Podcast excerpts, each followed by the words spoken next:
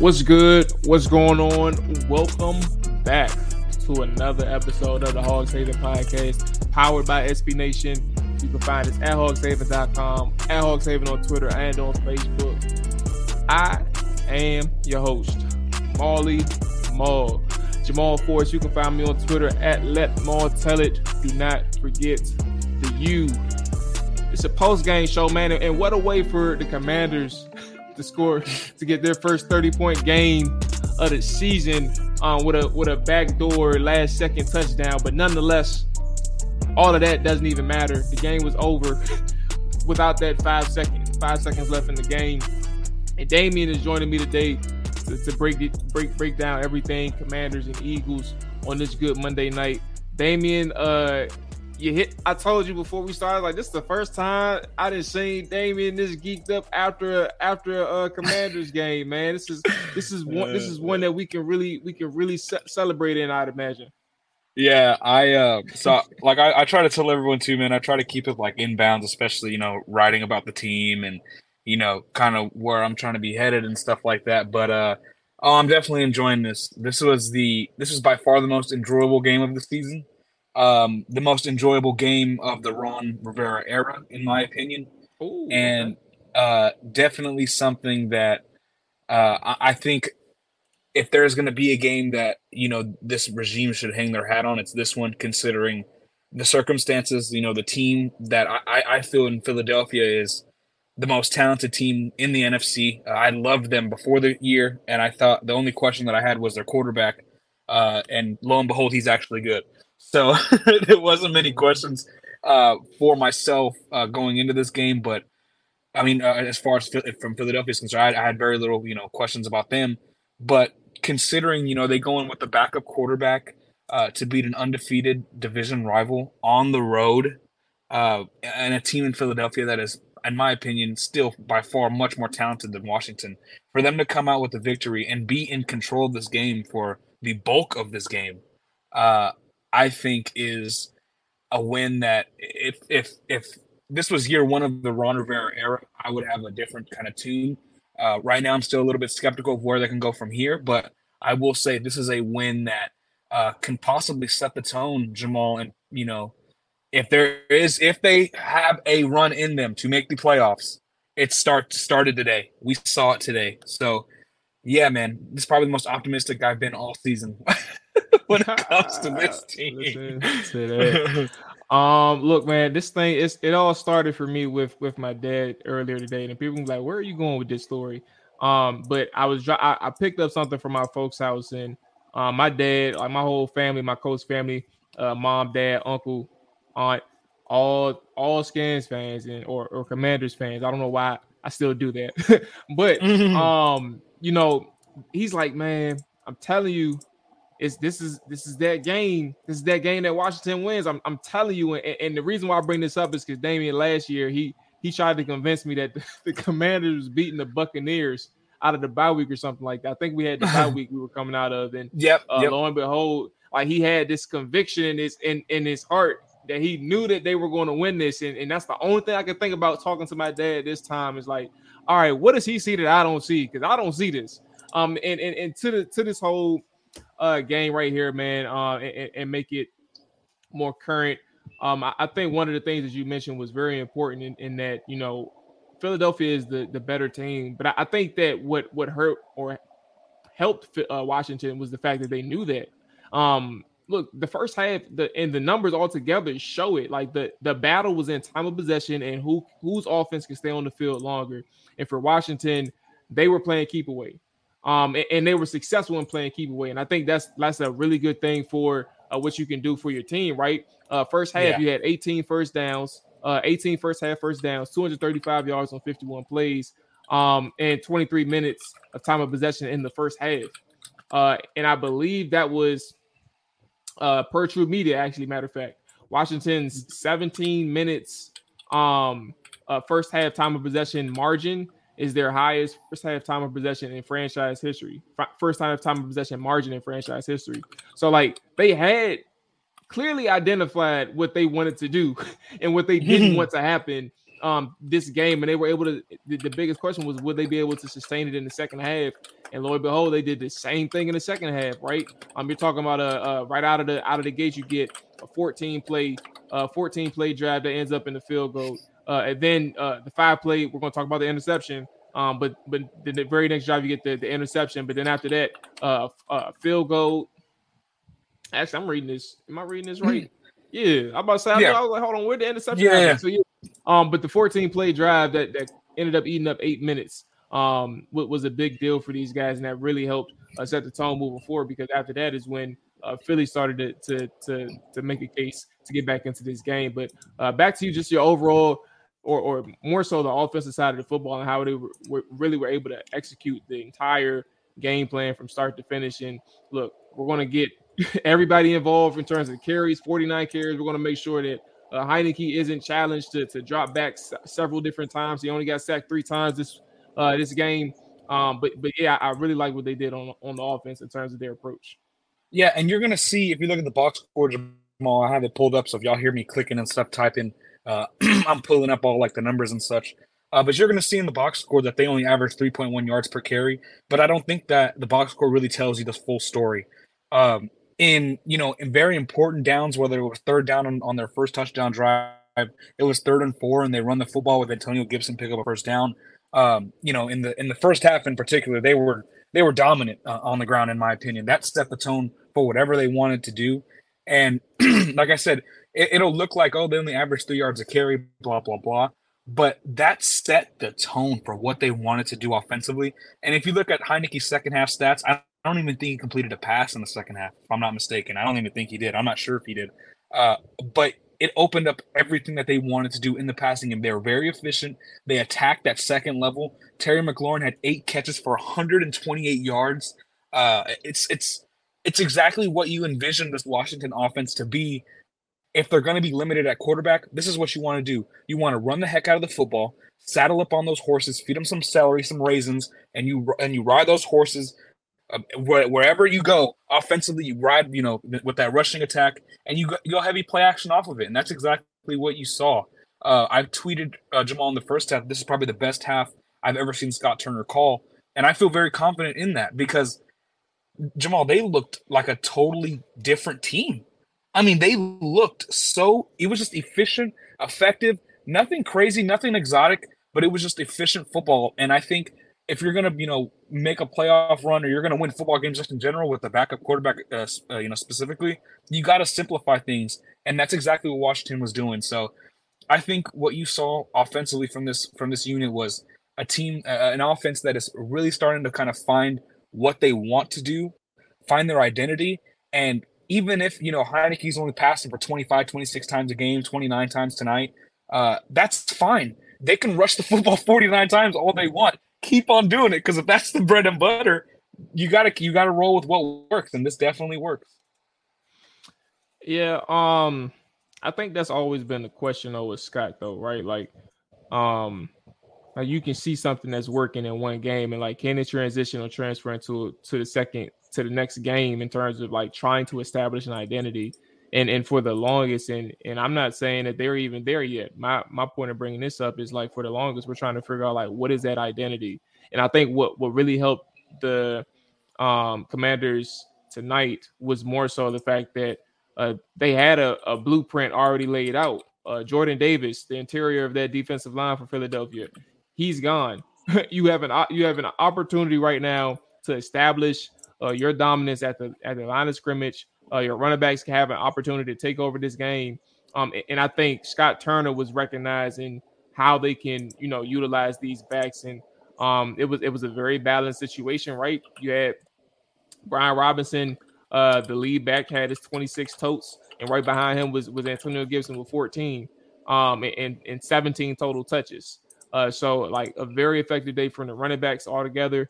But B-Rob would really set the tone in the first half, and I think one of the things that you brought up is how it got you,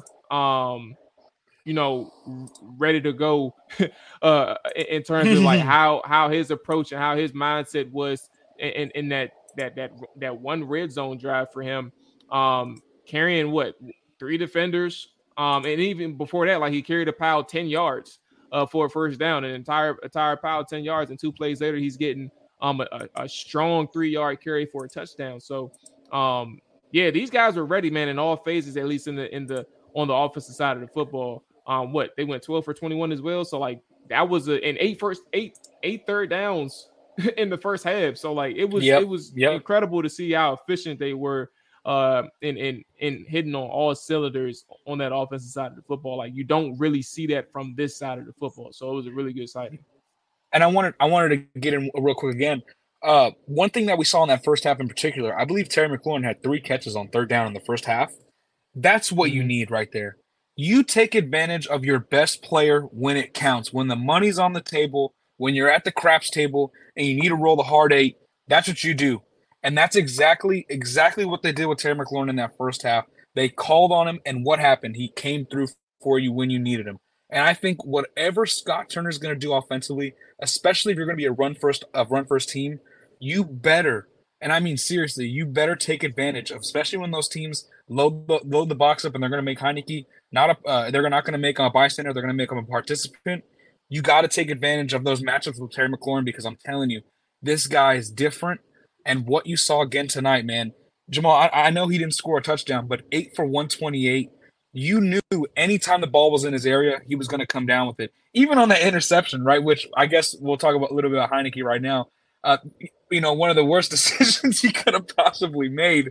But even on that throw, you were like, all right, well, Terry's in the area. Maybe he'll come down with it, you know. But I think just keeping it simple for this offense is going to be how they have success, you know, for the rest of the year, especially with a guy like Heinicke who is limited, you know, as a thrower. But I can't, you know, stress it enough. In basketball terms, ball movement can mask a lot of your issues as an offense. Well, in the NFL, just simplifying what you can do and running the football can do a lot for your offense and mask a lot of the issues. And I feel like that's what Turner needs to do. And hopefully this is the start of something we see going forward. Now they have a very easy matchup next week. So hopefully this offense can take a lot from what they did tonight. Yeah, but that interception, though, that was bad. That was a person – like, all interceptions are bad, right? But how do you quantify this one? Like, he had an opportunity if he got it closer to the sideline, but then you don't get it closer to the sideline, and it gives the safety an opportunity to make a play on the ball. And then obviously, if you saw it in real time, you see, you know, Taylor could have done a little bit more with his eyes. You know, he has this bad habit of really staring down Terry McLaurin and Curtis Samuel, and it gets him in trouble and these other guys in trouble. So it showed itself earlier in the game when he threw it to Logan Thomas, and Logan Thomas gets drilled by Darius Slay on a crosser, just staring down his guys. And I think to that point, you know, that interception almost gets the Philadelphia Eagles back in the game. They just come down, like, right from 9 points, 23 to 14, and they have their touchdown drive. Taylor Heinicke throws his interception. And then you have the 6-play, 26-yard drive that ends in the Dallas Goddard fumble, which was a fumble, but a blatantly missed face mask call from the referees. And I was trying to recall it was a play before that really actually got me like questioning, like, what's going on tonight. But this one in particular is like, I don't know if they was gonna be able to, like, play mediocre or poorly and still beat the refs. Like, the refs was really getting in the way in some things, and who knows what that drive would have led to. But I think just the overall portion, because that was a first down. They just got the first down on that play. The overall, like, facts of the matter is this is a game where you're down 2 points and you just forced the turnover, and you have the ball driving and looking like you're going to be able to move to get into Washington's territory. Mind you, Damien, this is a team in Philly that was really efficient moving the football. They just didn't have the football for long. Yeah. Like, they were efficient in moving the football. They just didn't have the football for long. They were averaging 5.6, nearly 6 yards a play. That's nearly 2 yards more, or up to 2 yards more than what Washington was averaging. really just a yard and a half officially, but I'm averaging up. But like this was a game where, you know, it was always in the balance for a good portion, and it had a lot to do with how potent that Philadelphia offense is. That pick was a situation where it's like, you know, you're glad it didn't really hurt you. And then on the flip side, the turnover, you're glad that, you know, at least you were able to get something out of it. And Joey Sly being able to nail down the 55-yarder, not to mention the 58 heading into halftime. Oh, yeah. And lo and behold, look how important that one was, right? Yeah. I think too, what's interesting, you mentioned the Philly offense, kind of, you know, switching to that and Washington's defense. I think this wasn't a game. What makes this game something that I believe can, you know, possibly kind of catapult them, hopefully with some momentum, kind of, you know, as they end of the second half of the season, is the fact that this wasn't a game where you kind of look at it and say, oh, you know, Philly just kind of lost it, right? Washington was the better team throughout the bulk of this game, at least in terms of executing what they wanted to do. And while Philly was efficient, Washington made plays. I mean, that when Benjamin St-Juste gets I believe they were in zone. If I'm not mistaken, I believe St-Juste expects help over the top, unless he got cooked. I could be wrong, Jamal. Feel free to correct me. But you know, he chases down Quez Watkins and strips him, right? The 50-yard bomb. Yep. That's just an effort play. That's making a play, right? Yeah. The Ridgeway play where Ridgeway forces the fumble. He had on one of the worst possible penalties you possibly could have taken last week, right? This week redeems himself and makes a huge play, forces a fumble. Yeah, there was a face mask missed, of course. You know, you can throw that in there, but you still made a play. You made a play there. Then the Derek Forrest interception, right? You make another play there. So it's just like this team. That was a big one too. Yeah, the Derek Forrest. That's him. Like that's a one-on-one situation. I got some ball skills. Let me take this from you. This ain't your football. This ours. Exactly. And even other plays too, like on the Philly drive after the interception, where Montez gets the sack on third down. Like it's stuff like that. They made plays. They made timely plays. And I think Washington's defense as well. Philly's offense is no joke, man. I mean, they have a ton of talent. Whether it's Devontae Smith, A.J. Brown, Dallas Goddard, and they held them to 21 points. And one of those touchdowns came when the offense gave them 19 yards to work with, right? So I don't know about you, man. I think this is definitely one of the most impressive performances of Ron Rivera's time, and I'm honestly shocked that they won this game. I thought they were going to lose pretty badly tonight. I'm not going to lie. Well, that's great. So there's two things. I think that it's up there, right? I think that this one is up there in terms of the quality of win. Like it's not just that they won, it's like the style points behind it. Like we've said it a few times already, Damien, this is something where you saw clear as day what their game plan was. Like it was no hiding. We're going to run it. We're going to try to keep the ball in our hands. 81 plays, bro. 81 plays on offense. We're going to try to keep the ball in our hands. We're not going to give that offense any opportunity to make plays and gain some momentum and expose our defense, keep them on the field and get them tired. And we're going to try our best to keep it that way. And we're going to convert on third downs. We're going to make sure that our third downs are third and shorts and third and manageables. We're going to execute. And they were able to do that. And to your point, like I think the biggest thing is defensively, like the interception for Derek Forrest obviously was huge, and then just making some timely stops. As you mentioned, there's no need to rehash that. I think this was like one of the instances where, for me, I always call this the litmus test, and I can't say. It's hard, man, because like I can't say that they passed it with flying colors, but I can say that they did get a passing grade, if that makes sense. Like it wasn't like a foregone conclusion, but I think the ultimate strategy is what ends up showing, you know, how effective this defense and offense is once they and special teams once they can all be on the same page, and it just worked out in their favor. You got it. Yep. Real quick too. You said they passed it with a grade. Well, they may not have made the dean's list, but they definitely got a B. They got a B. Exactly. They didn't get. You can't take that away. They passed. Yeah. This is a passing grade tonight. Yeah, and I mean, like, for me, example, my you know, my final semester here, like, I'm not gonna make the dean's list, but I'm gonna get about a 3.1 GPA. So I mean, I'm gonna take that all day, right? You're taking that, especially considering the circumstances, right? So yeah, I think they didn't pass with flying colors, like you mentioned, but they had a really good ball game. The second half stuff, I think a lot of it was due to the quarterback play. It wasn't very good. But they didn't really get discouraged from what got them there. You know what I mean? They still ran the football. They ran the football 49 times, Jamal. 49 times. Like, if I would have told you they were going to run the football 49 times, what were the odds on you thinking, or like, if they ran the football 49 times, I would have thought they had a chance to win. Yeah. If you're saying 49, I'm like, that means we got the football, and we're finding some type of way to get into their territory. So we gotta have some type of points. I would have said it.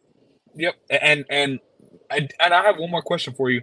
Offensively, do you think they can get away with being this run heavy every week in the NFL, or do you think they're going to have to eventually kind of, you know, outweigh the passing attempts with the rushing attempts?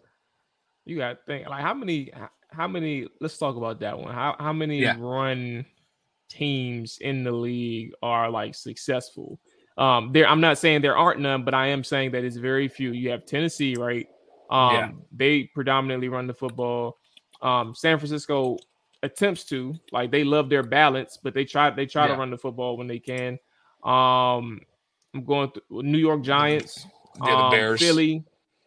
Matter of fact, you said the Bears. The Bears, you know, they 3-7 though. But I'm just saying. But you're right. The Ravens, you're right. The Giants. The Ravens. I left out the Ravens. Yeah. So, like, there's a handful of teams that can really that really loves to try to establish the ground game and be successful, but. Of those groups, I don't like. Do you look at any of them and say that, you know, they can overcome for the NFC? Let's say a Tampa. I think Philly is more balanced. They have the weapons to really do it. So that's the one team in the NFC. Like, I'm looking down, there's one team in the NFC, and San Francisco. Obviously, they can compete because of their defense. Baltimore. Yeah.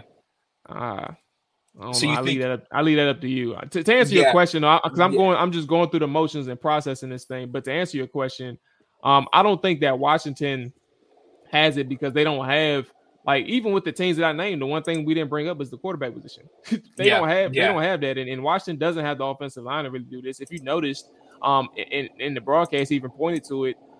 This has been a case all season long, but Washington really doesn't have that much of a push up front from their offensive line. Like, they're not driving people off of the football. And what does that mean for me is that, like, if your running backs have to create every single time that they get a handoff, you're going to be in trouble. This ain't going to happen every single week. So to answer your question specifically related to Washington, it can be their go-to. It should be their go-to model, but I think it'll catch up with them against the right team. Yeah, I would agree. I think this can be the foundation for their offense. I think they should, more times than not, have more carries than they do pass attempts. Now I do think as well, in the second half of games especially, they're going to need Heinicke to give them more, and not even like Tom Brady or Patrick Mahomes ask for more, but they're going to need more. They're going to need starting caliber quarterback output from Heinicke in the second half. But I will say, you know, I think it can be the foundation for their offense. I think they can get where they, you know, want to be realistically, but they're going to need more as a passing offense. And I think they still have the guys to do that. They just, the main guy, right, the entree of it all, you don't know what he really brings you possession by possession, right? Because he can do some really good things like we saw in the first half, and then he can throw the terrible interceptions like he did in the second half, or this terrible interception rather like he did in the second half. So I agree with you. I think against the right team, you know, it can give them trouble. But I think regardless, just like you mentioned the Titans, right? It doesn't matter who Tennessee's playing. They're going to go and try to, you know, hit you in the mouth and run the football. That's what Washington should do as well. But it's only going to work if their quarterback can be efficient. So I think, Jamal, the sentiment that you and I are both echoing is the offense really did well, all things considered. I think they could have been better in the second half. I think you and I would both agree on that. But I think this was a really surprising performance for them, offensive, or at least to us. I think it was pretty surprising. Yeah, very surprising. Like you knew what they had to do, but you didn't know that they were going to be able to. First off, you didn't know they were going to be able to do it, but secondly, you didn't know that they were going to be able to do it to the degree in which they did, which is all the better for the offense. I'm definitely with you. I know there's one thing as we close out. I don't think Washington's facing, well, outside of maybe San Francisco, I don't think Washington's facing any more receivers to the likes of A.J. Brown and Devontae Smith and even Quez Watkins to that extent. These guys had a rough night, and particularly Benjamin St-Juste, who battled a lot against Justin Jefferson last week. He had his fair share of issues on that back end, and we don't have to, end on a sour note, but I just think that this is more so a better thing, and that Washington doesn't have to face these guys again. And maybe we're looking at a team who can really, to your point, Damien, find a way to rally. I know it's an exciting season for a lot of people right now because you beat an 8-0 team. We'll have to answer some tough questions later, as in, like, does this season – like, we talked about this a couple of weeks ago during the win streak, but does this season – mean a lot in the moment, or should we be thinking big picture type of thing? But that's neither here or there right now. You beat the 8-0 team. It's time to celebrate, especially if you are in it right now for the playoff run. There's a lot of things going in Washington's favor, with Houston up next, and then Atlanta, and you have your two matchups back to back against the New York Giants. Yeah, and you said it, man. They're not going to face any more A.J. Browns and Devontae Smiths. They have, a day with Amari Cooper in January and, Debo Samuel, but the arsenal of wideouts is not what you saw tonight. And, you said it, man. They have, the Texans and the Falcons next. Those are two very winnable games. I'll actually be at the Texans game this Sunday. There you go. And, yeah, so I'll be there, but those are two very winnable games. Cleveland's a very winnable game. They're 3-6 right now, even with Deshaun Watson, who's coming back to practice this week. Who knows what they look like? San Francisco as well. So, and even a date with Dallas, a team that Washington had a chance to win that game if their quarterback play was better, right? So, I think this is a possible rallying, the start of a rally here, but it all starts with their offense and setting the tone. And defensively, as long as they can just continue to play good football, and Jack Del Rio continues to dial up what he's been dialing up, it's not kind of far-fetched to think maybe this team can, end up closing the season above 500. And who knows what that brings, right? As you just need a ticket to the dance now. It's all you need. It is. It's all you need. Damien, man. Until next time, it's been a fun night. For a lot of people, man, and enjoy that game next week. Obviously, we know that we're gonna have to get we're gonna have to give a live call in. So we can see what's going on over there in Houston. How far is the trip for you? 2.5 hours, 3 hours. Not too bad. No, it's not too bad. All right, man, turn up, man, and enjoy it. Oh, you know what I'm saying? You got playoffs to root for. we got a playoff season now, man. Yeah. Right. All right. Yes or no? Last thing, and we're out of here. Yes or no? Is Taylor Heinicke? Is Carson Wentz coming back in this season? Yes or no? No. As a starter, no. All right. I'm gonna sit here and say no too. This was a big game for Taylor, so he came through and did what he was required. My answer is no as well. All right. Until next time, y'all stay safe. Peace.